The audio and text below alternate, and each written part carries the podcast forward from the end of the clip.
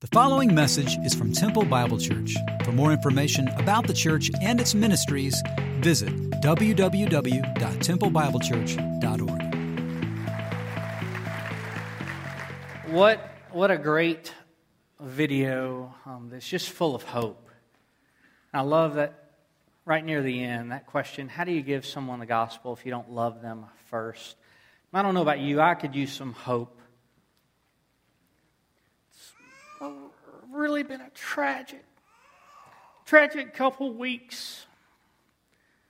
You know, when you see nine brothers and sisters gunned down because of the color of their skin, and then across the world you see Islamic extremists take people's lives again, bound to a deception, a lie.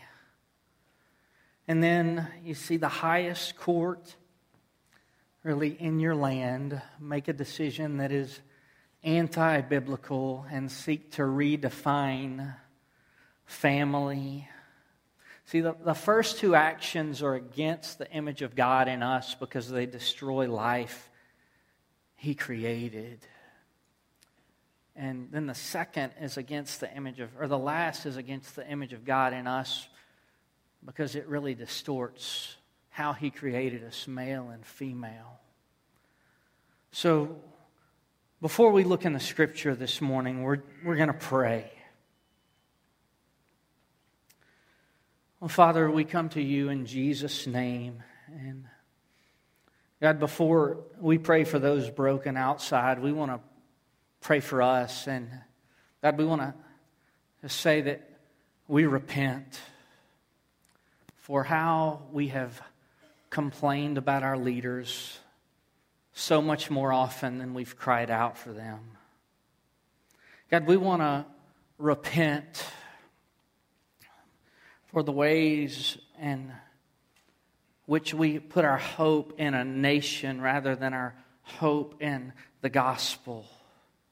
God, for whatever ways we have caused there to be disunity along racial and ethnic lines in the church, we repent. And God, for the ways that we've looked at folks from other nations who come to our nation from different religions, and we've either been reluctant to, or afraid of, or just flat out against sharing the gospel.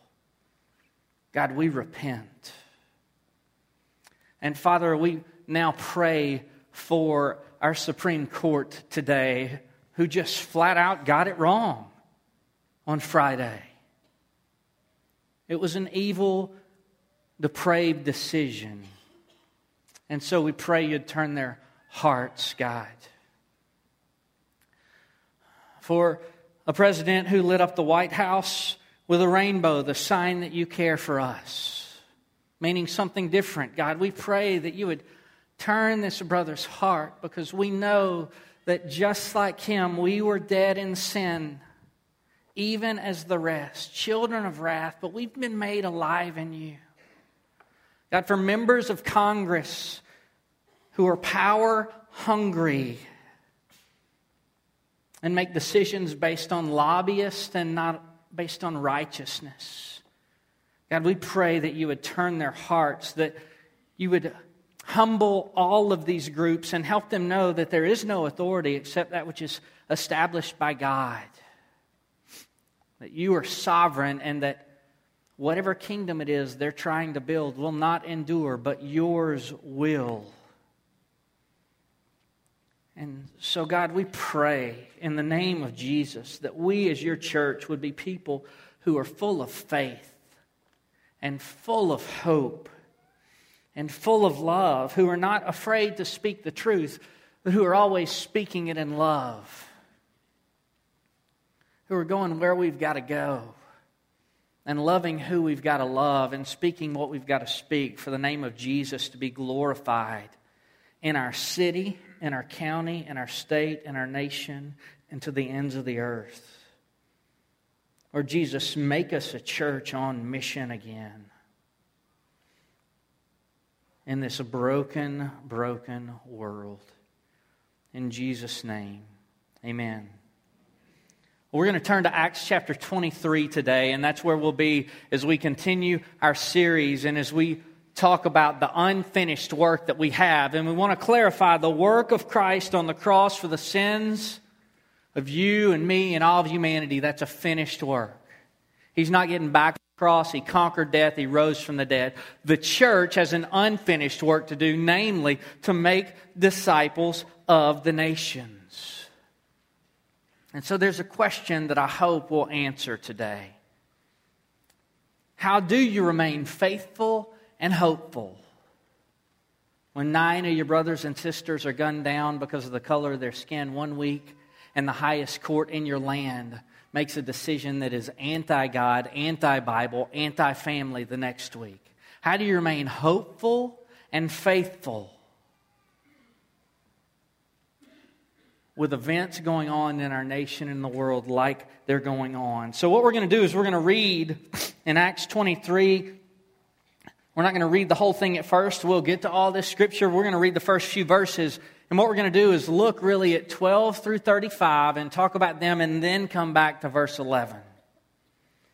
So, verse 11 Paul's been arrested, detained both for his safety and to keep him as a prisoner. He's in barracks. And it says, The following night the Lord stood by him and said, Take courage, for as you have testified to the facts about me in Jerusalem, so you must testify also in Rome. And when it was day, the Jews made a plot and bound themselves by an oath neither to eat nor drink till they had killed Paul. There were more than 40 who made this conspiracy. They went to the chief priests and elders and said, We have strictly bound ourselves by an oath to taste no food till we have killed Paul. Now, therefore, you, along with the council, give notice to the tribune to bring him down to you, as though you were going to determine his case more exactly. And when we are re- and we are ready to kill him before he comes near. So Paul's going about his unfinished work. And there's a problem. There's a problem. It's an evil plot. It's a plot to come against him. Now, we've forgotten what these problems kind of look like. But in Paul's life, in the life of Jesus, in the life of the early church, these problems were in no way foreign. Jesus said, In the world you will have trouble. But then he said, Take heart, I have overcome the world. And he said in John 15 20, If they persecuted me, they will persecute you. A student's not above his teacher. In John 16 2, they said, Whoever kills you will think he's offering service to God. That's exactly what these more than 40 people think they're doing. They think when they go to kill Paul, they're offering service to God. Can you imagine what it must have been like for those guys? Because we know reading this, he survived. They didn't know he was going to survive. So they make this oath thinking, we'll kill him tomorrow and we'll go have some bacon. Well, they might not have had bacon, but something along those lines. So I wonder how long it took them. Maybe there's a guy who's really hungry when he started, so two or three days in, okay, guys, I'm out. Or maybe some of them went a week without eating. Maybe there are a couple of guys that, after about two or three weeks, their wife just said, Honey, you're just looking gaunt. Let me cook you something kosher, okay? What was that like? To think you're doing something in the name of God and be completely amiss, really, from His mission and actually against it. What was it like for those guys? See, for Paul, this was nothing new. He had been stoned already. He had been beaten. He had been drug out of the city of Thessalonica and left for dead. And then he went back in and preached the gospel to them. See, one of the dangers that we face, and I think it's a real danger that we face, is that we in the West have replaced the doctrine of suffering with the doctrine of entitlement. We talk far too often about our rights. And sometimes the reason we do that is because we find our identity primarily as citizens of this nation we temporarily live in rather than citizens of heaven and children of the kingdom. Our allegiance is more to a nation than a multi ethnic, multiracial, multinational kingdom over whom Jesus reigns. See, the early church knew there was this doctrine of suffering that was coming their way. And what they did one observer says they love all people. They just love people. They lived in it. They didn't shrink back from it. They were bold to declare the gospel. They were also bold to love people who needed Jesus. Over and over and over, we read of Paul, and even as he this account comes and he says, The Lord stood by me. He's in a barracks, he's being detained, he's imprisoned. We we flipped the doctrine of suffering into a doctrine of entitlement. And then for years and years and years, people said to us, there's no longer a Christian nation. It's no longer a Christian nation. And we kind of laughed at it. We said, You're wrong. We mocked it. We even had a brother from Britain come pastor us for six years. And he said it a lot. And we thought, You're wrong. And no, he wasn't wrong. Christendom is over. And it hadn't started in the first century, and the church prevailed.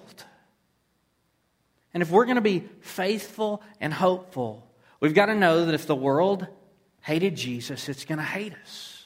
That doesn't mean we hate it back. In the world, we'll have tribulation, but we can take heart because He's overcome the world. We need to know there will come a day when whoever kills us will think He's offering sacrifice to God. But God's got a solution for that. It says in Acts 23 rant on Facebook about it. Some of us really can't laugh about that. Put things up there that are so anti gospel, so far from the heart of God. You got to be careful. No, he said this gospel must be preached as a testimony to all nations. You just continue to be faithful to speak the truth in love. You continue to love people. Paul's drug out of Thessalonica, and later he says to the Thessalonian believers, It was our delight not just to share the gospel, but our lives with you. Can you imagine that? You remember, he's looking at these believers came to faith. Do you remember when you guys were dragging me out of the city? I just love you guys so much. I'm so glad you came to faith in Jesus. Can you imagine what that would have been like? See, there's a problem. There are evil plots. There were evil plots against the church. There will continue to be evil plots against the church. So, how do we become faithful and hopeful? Well, for Paul, God had orchestrated something that no one realized, and we're hopeful because of three things. But first, we're hopeful because of providence. We're hopeful because of providence. And the providence that we see first is just some well placed people. Well placed people, these over 40 guys make their oath, and now the son of Paul's sister heard of their ambush, so he went and entered the barracks and told Paul. Paul called one of the centurions and said, Take this young man to the tribune, for he has something to tell him. So he took him and brought him to the tribune and said, Paul, the prisoner called me and asked me to bring this young man to you. As he has something to say, and the tribune took him by the hand and going aside asked him privately, What is it that you have to tell me? And he said, The Jews have agreed to ask you to bring Paul down to the council tomorrow, as though they were going to inquire something more closely about him. But do not be persuaded by them, for more than forty of their men are lying in ambush for him, who have bound themselves by an oath, neither to eat nor drink till they have killed him. And now they are ready, waiting for your consent. So the tribune dismissed the young man, charging him, Tell no one that you have informed me of these things. Isn't it amazing that God, in his sovereignty, in the midst of a pagan empire where they worship the emperor, had well placed people. The first really is Paul's nephew, and the next is this Roman tribune who just doesn't know Jesus. He's got an inside informant twice. Listen, I've got a friend named Todd. He's a speaker and he's a pastor and Todd goes on these just crazy expeditions. He likes to search for historical things, and he has rich friends who are willing to fund that. So Todd has searched for Pharaoh's chariots at the bottom of the Red Sea. He searched for the Ark of the Covenant in Ethiopia, and he searched for Noah's Ark in the mountains of Turkey. And one time he's on this expedition in Turkey. They're going looking for Noah's Ark. They're climbing up a mountain. One guy had taken his gear off. He slips and his gear slides down the mountain and he reaches and it looks like he's about to go over the edge of this mountain. Everybody throws their gear down and goes to grab him all their gear. All their food, all their water goes off the side of the mountain. So they've got maybe a half day where they can go and look, and then the expedition's over. And so they go over this ridge and they hear some bells, and what they see is some Muslim shepherds that are there tending their sheep. And so one of the guys speaks their language. He tells them their situation. The guy says, Oh, we've got you taken care of. We'll slaughter a lamb for you tonight. Now, can you imagine they're looking for Noah's Ark? They lose everything, and God's got these well placed Muslim shepherds, and they say, We'll slaughter a lamb for you so that you can live. You can be okay. By the way, we'll give you some water so you guys can look around for a couple more days. And they're protected, they're saved. Now, that's not always the case. That wasn't always the case for Paul. Eventually, he would give his life for the faith. But right now, right now, God just stacks the, the math in Paul's favor. Can you imagine these 40 guys? They're lying in wait. They're ready to go. They think Paul's going to come. Now, I'm, I'm not a math major, did really poorly in math in college in Deweyville, where I grew up. They still, in high school algebra, you work with an abacus, okay? 200 horsemen, or 200 soldiers, 70 horsemen, 200 spearmen. That beats 40, right? It just does. It doesn't matter if you got William Wallace, you're going to lose that fight. So God's got these well placed people. I wonder if today, in all of our distress, in all of our discouragement, in the last two or three years in the evangelical world, I've seen three guys appointed to strategic positions um, in places that just really desperately needed it. One was a guy named David Platt. You might have read his book Radical. Another was a guy named Russell Moore. And then another is a young man named Jemar Tisby that was appointed to a position just recently. That I believe God's going to use these guys to change the landscape of the evangelical world for the better, even in all of the brokenness we see around us. Well, why is this and why did it work out? Why did the math come about in Paul's favor? These 200 soldiers, 70 horsemen, 200 spearmen, they take him north from Jerusalem up to the east coast of the Mediterranean Sea in Caesarea safely. And here's what happens as they take him. He goes up. The soldiers, according to their instructions, took Paul and brought him that to Antipatris. And on the next day, returned home to the barracks with a horseman going on ahead with him. When they'd come to Caesarea, they delivered the letter to the governor and presented Paul before him. And on reading it, he asked what province he was from. And when he learned that he was from Cilicia, he said, give you a hearing when your accusers come. And he commanded him to be guarded in Herod's praetorium. These 40 guys are not getting to him. Paul had told his disciples, You'll testify before kings, before governors on account of me. And it's happening. The reason Paul's protected this time is because of the providence of God. The providence of God, it's not just well placed people, it's an unhindered plan. It's not just well placed people, it's an unhindered plan. We'll go to that next slide. It's an unhindered plan. See, the statement that Jesus makes to Paul in verse 11 take courage, for just as you have testified to the facts about me in Jerusalem, so you must testify also in Rome. It's not a command, it's not an imperative, it's a declarative. Jesus is saying, This is going to happen. Take courage. God's got a plan to take the gospel to the nations. It will not be hindered. We hear Job say that. He had heard with his ears, he saw with his eyes. He said, No plan of yours can be thwarted. It's an unhindered plan. In Acts 1 8, we see Jesus say, You'll receive power when the Holy Spirit comes upon you, and you will be my witnesses in Jerusalem and Judea and Samaria to the ends of the earth. It's not an imperative. There is an imperative go make disciples of the nations. We see that in Matthew 28. This is a promise. You will be my witnesses. It's a declaration. It's going to happen. The gospel will go forth. The question is will you be part of taking the gospel? That Christ has died, Christ is buried, Christ is risen from the dead, and he's gathering for himself a people, multinational, multi ethnic, from every tribe, every tongue, every language, every people. He's made the two one man. We're no longer divided. The question is are you going to be part of taking that gospel? See, as a believer, you got two options you're a witness or you're disobedient.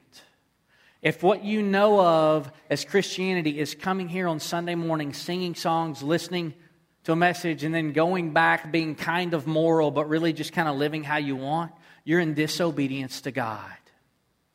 Now, we're glad you're here. We're glad you're listening. We prayed that the gospel transforms your life. This is part of what we do, but by all means, not anywhere near the majority of what we do. We are the church on mission. We're on mission in Temple, Texas. Some of our brothers and sisters are on mission in Ukraine right now. We'll send some others to Estonia. In August, we're sending some to the Arabian Peninsula. Matt, Alu, and Jesse got back from Malaysia. We're the church on mission. So are you on mission where God has placed you? Because he said, You will be my witnesses. And he's told us to make disciples of the nations. It's not just an unhindered plan, though, that started in Acts. It started when he said, Be fruitful, multiply, and fill the earth. We got this great promise in Psalm 46:10, be still and know that I am God. I will be exalted among the nations. I will be exalted in the earth. It's going to happen. Sovereign, holy Jehovah God will bring this about through his son Jesus and disciple makers he is making. The question is, are you going to get on board and be part of that? Am I going to get on board and be part of that? Are there people you know whose lives are broken by sin? Well, if you're alive and breathing, the answer to that question is yes. If you know those people, if I know those people, we are called to those people. And we're called to them among all nations, from every tribe, every tongue, every language, every people, every race, every group. And the gospel will go forth. We're going to watch a video in just a second about the expansion of Christian history. And let me tell you, in every era we're going to see, there has been significant opposition to the gospel. But what you're going to see is that the gospel goes forth and it will continue to go forth. Do you want to be part of this privileged group that gets to take it as it goes? Let's watch this video.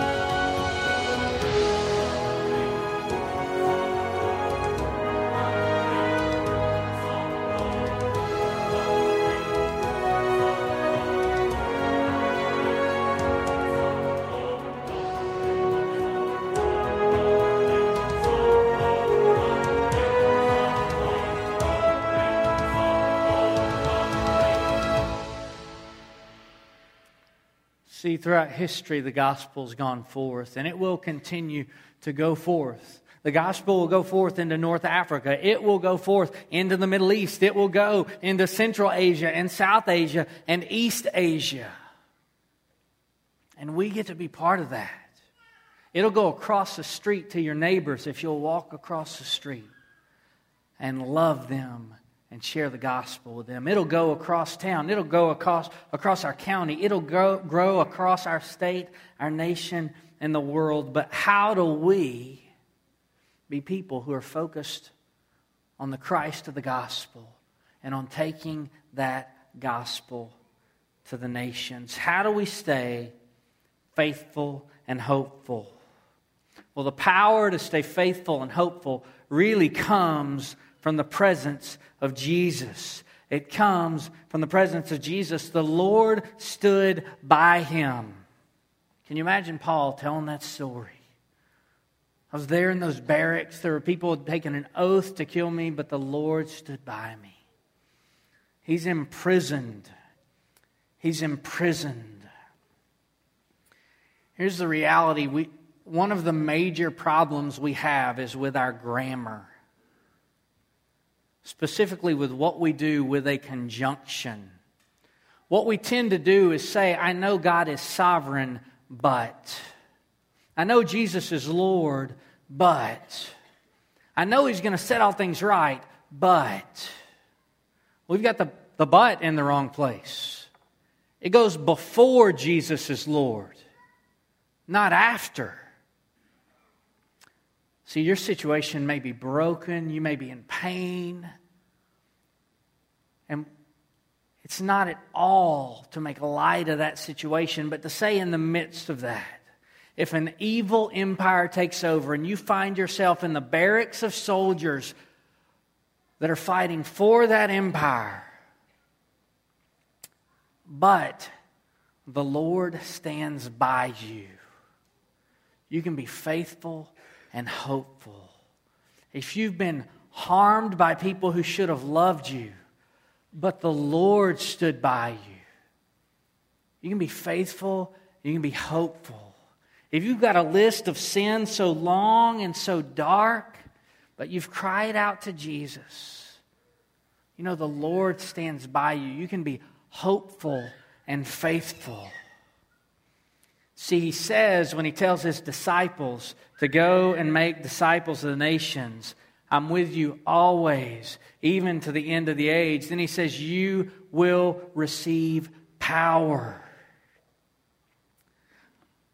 Theologian Carl Henry said this this week. He said, The early church never asked, What is the world coming to? Instead, they said, Look who has come into the world. See, if Jesus is Lord in the midst of this brokenness, you can be hopeful and you can be faithful. You can be hopeful and you can be faithful because of the promise of Jesus. And the promise of Jesus to Paul is this for as you have testified to the facts about me in Jerusalem, so you must testify about me in Rome, Paul. I know you've been beaten. I know you've been stoned. I know you've been left for dead. I know you've been hungry. Guess what? You're going to spend some nights out in the open sea swimming for your life. You're going to be bit by a viper and live. Take courage. Take courage in this Roman barrack, Paul. Take courage. I'm with you. I'm with you. See, you can be hopeful and faithful because he who began a good work in us is faithful to bring it to completion. You can be hopeful and faithful because the power that raised Jesus from the dead is the same power at work in you. You can be hopeful and faithful because kingdoms will rise and fall. Maybe even this one. But his kingdom is an everlasting kingdom. It's an everlasting kingdom. You can be hopeful and faithful because you are dead in your sin and children of wrath, just like me and everybody else in the world. But by His grace, you've been saved. You've been made alive in Christ. So take courage. Take courage. We'll close with a man who took courage. His name was William Borden. William Borden was the heir to the Borden milk throne. In 1904, smart young man, graduated high school. at age 16, and his parents gave him as a gift a trip sailing around the world. His mom had just poured the gospel into him, poured Jesus into him. Mom, some of you, you're changing diapers all day, telling these little Bible stories. Then your kid hits the terrible twos. You're trying to tell Bible stories. They hit the terrific threes, go back to the terrible four through 18. You get worn out. Mamas, keep pouring Jesus into those babies. You never know what God's going to do. William Borden, he's the heir to this million dollar milk throne, $2 billion in our day, sails around the world, and he sees these peoples who've not heard the gospel. And he comes home and he tells his parents, I, I, don't want this milk industry. I've got to take the gospel to the nations. And his father said, You may do that, son, but first you're going to go to college. He had been accepted into this little college in the north called Yale. One of his friends heard that and said, Of course, go to Yale. Don't throw your life away as a missionary. He submitted to his father and he went to Yale, but he wrote these words in the back of his Bible No reserves. When he went to Yale, one of his classmates remarked, he came to college far ahead spiritually of any of us. He had already given his heart in full surrender to Christ, and he had really done it. We who were his classmates learned to lean on him and find in him a strength that was solid as a rock just because of his settled consecration. When he was in college, there were 1,300 students in Yale. He'd started a prayer group that by the end of his freshman year had 150 students meeting for prayer. The movement grew and grew, and they began to disciple younger students, and some of them were just incorrigible. And the ones that no one wanted to take, Borden said, Give them to me. I'll disciple those guys. By his senior year, there were 1,300 students at Yale, and a thousand of them are meeting regularly for prayer together. He graduates Yale, and then, as the son of the Bordens, a graduate of Yale, the job offers just start coming in. They just start coming in. His father pleads with him, Son, take one of these jobs. Take one of these jobs. And he went on to Princeton Theological Seminary, and he wrote in the back of his Bible, No retreats. And at seminary, God began to give a love to William Borden for the Muslim Kansu people of China. And after seminary, he prepared to go and minister to them. He went to Cairo, Egypt, because there were Muslim peoples. He needed to know Arabic. So he went to Cairo, Egypt to study Arabic. He was there for about two weeks. He contracted spinal meningitis, and days later, at 25, he was dead. His biographer, Mary Taylor, writes When the news of William Whiting Borden's death was cabled back to the U.S., the story was carried by nearly every American newspaper. A wave of sorrow went around the world. Borden gave not only his wealth away, but his life in a way so joyous and natural. It seemed a privilege rather than a sacrifice. Can you imagine if the testimony of the broken world around us is that these people are giving their things and their lives away in a way that's so joyous it doesn't even seem like they're sacrificing. Well, William's family had his things collected, and when his belongings were gathered and brought home, they saw three phrases written in the back of his Bible no reserves, no retreats, and no regrets. He was a person who was faithful and hopeful because the Lord was with him. My encouragement to you today is this seek to be the sort of people for whom the power and the presence and the promises and the providence of God seem greater than the problems you're facing. Seek to be the sort of people for whom the power and the presence and the promises and the providence of God seem greater than the problems you're facing. If we do this, if we know He's with us, we'll be people who are faithful and who are hopeful. Let's pray. Well, Father, even as I look out in this room, I see friends who are facing problems.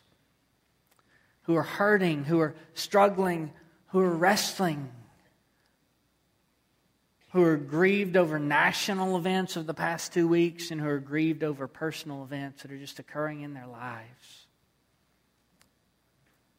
Let us be the sort of people who put that conjunction but before we say, Jesus is Lord and He's with us.